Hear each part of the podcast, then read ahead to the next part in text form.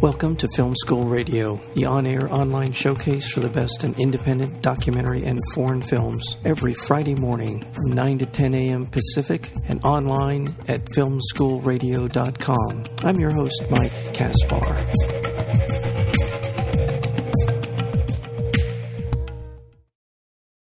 Although Hal Ashby directed a remarkable string of acclaimed and widely admired classics throughout the 70s, including Harold and Maude, The Last Detail, Shampoo, Coming Home, and Being There, he is often overlooked amid the crowd of luminaries from his generation. Amy Scott's moving portrait explores this curious oversight using rare archival material, interviews, personal letters, and audio recordings to reveal a passionate, obsessive artist. Ashby as was a Hollywood director who constantly clashed with Hollywood but it was also unique, had a unique soul and an unprecedented insight into the human condition. Included in this film are such people as Jane Fonda, Jon Voight, Lee Grant, Jeff Bridges, David O. Russell, Judd Apatow, and Alexander Payne. It is a remarkable documentary, and it is great to see the recognition uh, come to the fore for a, for a filmmaker like Hal Ashby, and we're so lucky to have with us the director of Hal, and that would be Amy Scott. Amy, welcome to Film School. Thank you. Thank you so much. My pleasure. Thank yes, it is just really wonderful. I, I often think of uh, you know sort of the the residue of of Hal Ashby's life as this last chapter of films that were not quite as successful commercially, and also the stories of his sort of unraveling near the end of his life. I'm so glad mm-hmm. this documentary um, sets the record straight in terms mm-hmm. of who he was, what he was, and, and the, his work throughout his career.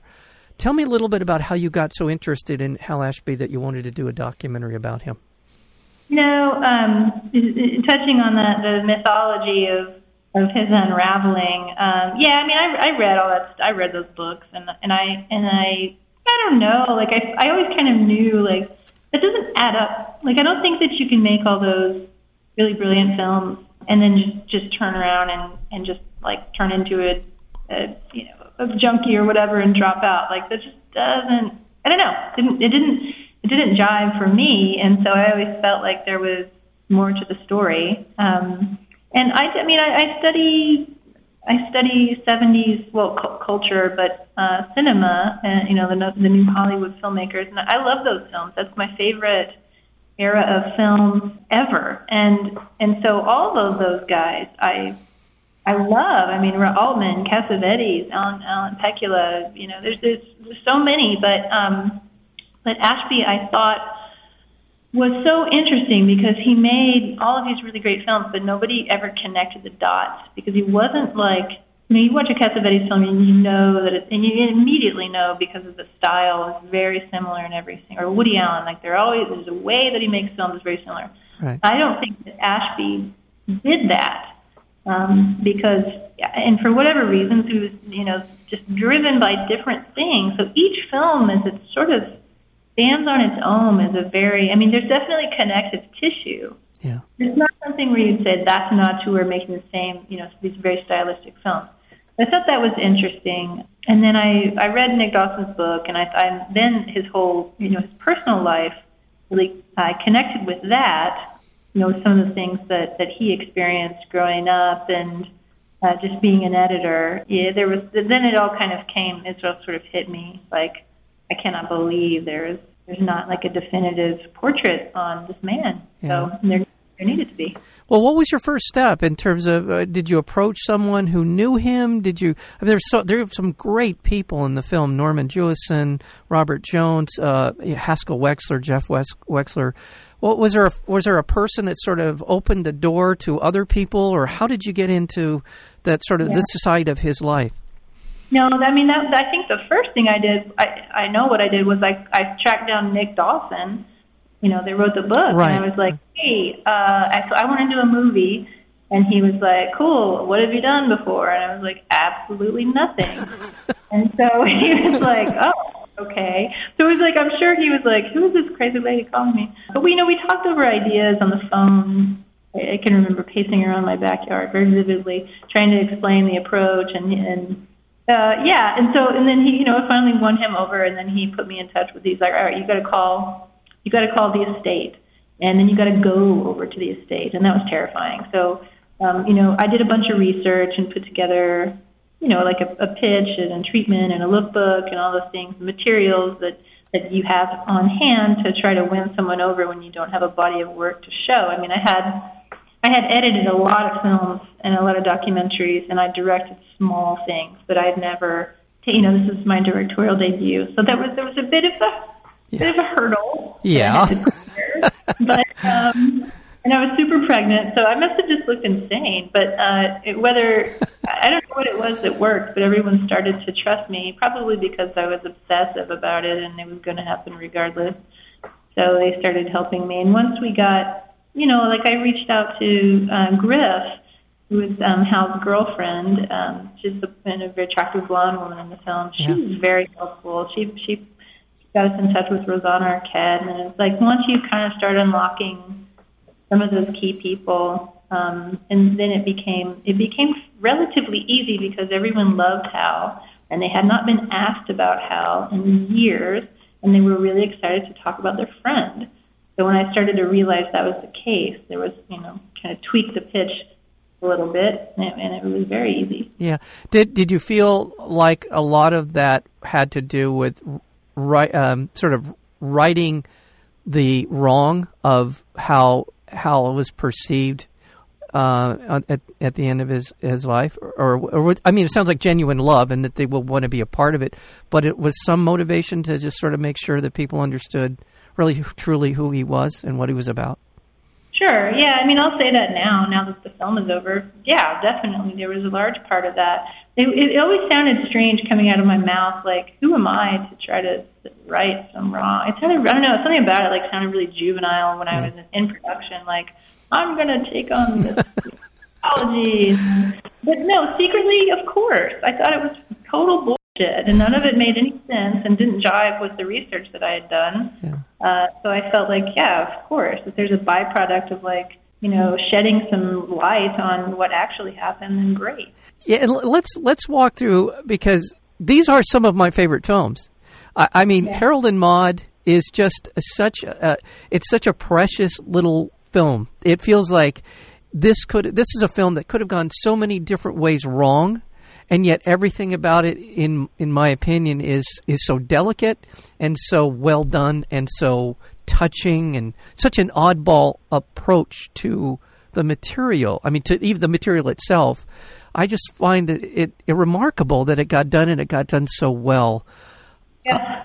It's funny. We, there's a line that we did not include. We used to have it in our movie, but we took it out. Um, where Adam McKay is like, to make a film like Harold and Maude alone is so ballsy. It, He's right. It's crazy that they did that. They pulled it off. Um, the only thing that that they that was that went wrong was the marketing campaign. Right. I mean, once it was out of their hands, they completely screwed it up. You know what? I would almost say you're right, and it's horrible that that happened. But I would almost say, having lived through that period of time and know know what it was, it actually helped it in some way because it became such a cult. And this is an overused sort of uh, you know abused word, but it became such a cult classic. It, it, it was almost the way it should have been marketed, even though they didn't intend it that way. Uh, there was no way that was going to be a commercial like Christmas time hit. Right. Of course, it's a midnight movie that it's a midnight movie that runs for three years straight. Like right and and if you if you aren't touched by the story and about the characters, I I, I feel sorry for you because it, it's just such a well done film. But beyond after he got through that and all the trials and tribulations, we get into how he was an obsessive. I'm I'm not surprised that as an editor that you were that somehow uh, sort of cosmically attracted to a director who was such an accomplished editor who who's yeah. sort of it sounds like really he was an editor first and a director second in some ways. Yeah. Is, is that fair? Is that fair to him? I would say that. Yeah. I mean, look, I, I on my like small scale project, you know, experience, but but having you know like 20 years of it in the edit bay, there's just this, there's a personality type that that sits in a dark room for days and. I get that, and I am that person. And I and I the, when I started to hear these audio tapes of him yeah. and his like kind of those like oh he's almost ranting at you, but he's like every time you sit down in front of a goddamn reel and you pull it, I, I felt like, yes, I know that feeling, and and you're willing to sacrifice a lot to stay in that room to make your thing really good, and it, it's just not everybody can do that, and and maybe it's not always the best choice for your life long term, you know, emotionally. um, but I but I got it, and and it was something that was really really important to me Yeah. that that we uh, highlight. Yeah, and and uh, by the way, we're speaking with Amy Scott, and she is the director of a wonderful documentary that's coming out through Oscilloscope, and it'll be in theaters uh, here in Los Angeles uh, on the 14th of September. It's called Hal, just simply Hal. It's about Hal Ashby, and if you don't know who he is, you really owe it to yourself to find out about him. I mentioned Harold and Maude. The last detail is it contains it, within it uh, one of Jack Nicholson's finest roles, a spectacular uh, uh, performance on his part. Uh, in Shampoo, you have one of Warren Beatty's best performances. In Coming Home, you have Jon Voight's best performance. In Being There, you have, in my opinion, Peter Sellers' best performance. Uh, w- with all due respect to uh, Doctor Strangelove, but I, the, he was in addition to all the other things that he was great at, he was able to get some fantastic performances out of his of, out of his actors.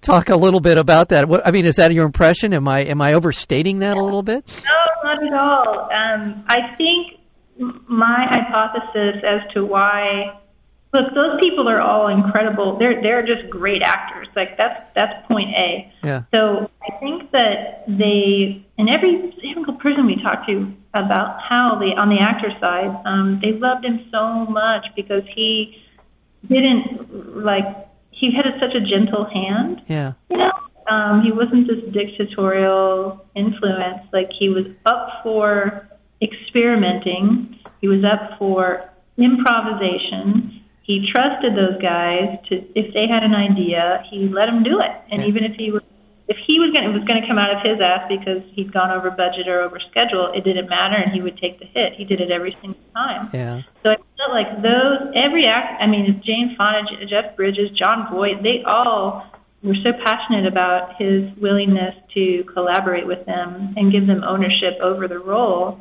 I could, I, I mean, they couldn't, they couldn't help, but you know, they want to do their best Right. performance. Right. Well, in the well, the last minute I have with you, I, I just in terms of the film. By the way, we're speaking with Amy Scott. She's the director of the film Hal. It is in theaters today on September 14th. Uh, check this out. I, it's hard to say what's the takeaway, but something you learned about Hal Ashby, who in my mind is sort of a kindred spirit of, of people like Robert Altman. There are people like him that were in this era, that grew up in this era, that were willing to trust their instincts and their and the people that they surrounded themselves with. Is there something about him that you learned that that either surprised you or just made you feel good to be alive? I mean, what what what was it that you came away from? Well, the films already did that. I, I- think the the most surprising thing was when I started reading these letters.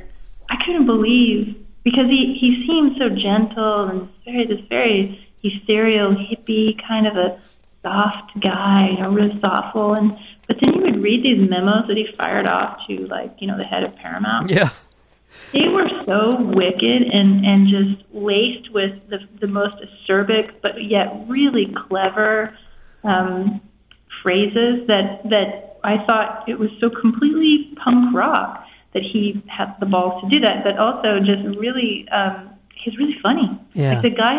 He, he had such a sharp sense of humor, and then when and then I would, you know, of course, these films are all so funny, but they're dark funny. yeah. And so in his writing is where he really came alive for me. Well, it is a fantastic documentary. I really, really loved it. I loved it for all the reasons that we've been talking about. I loved it for so many other things, including the people that you have in the film Robert Towne, Haskell, Haskell Wexler, Norman Jewison, all these people who loved him, and it comes across in the film. Uh, just great work, and congratulations on your debut as a uh, as a uh, documentary filmmaker, Amy uh, Scott. This is really great stuff. Uh, come back again, make another great movie. Come back. I'd love to talk to you some more. And uh, thank you so much for being here again. The, the film is Hal. We've been speaking with the director, Amy Scott. Thank you.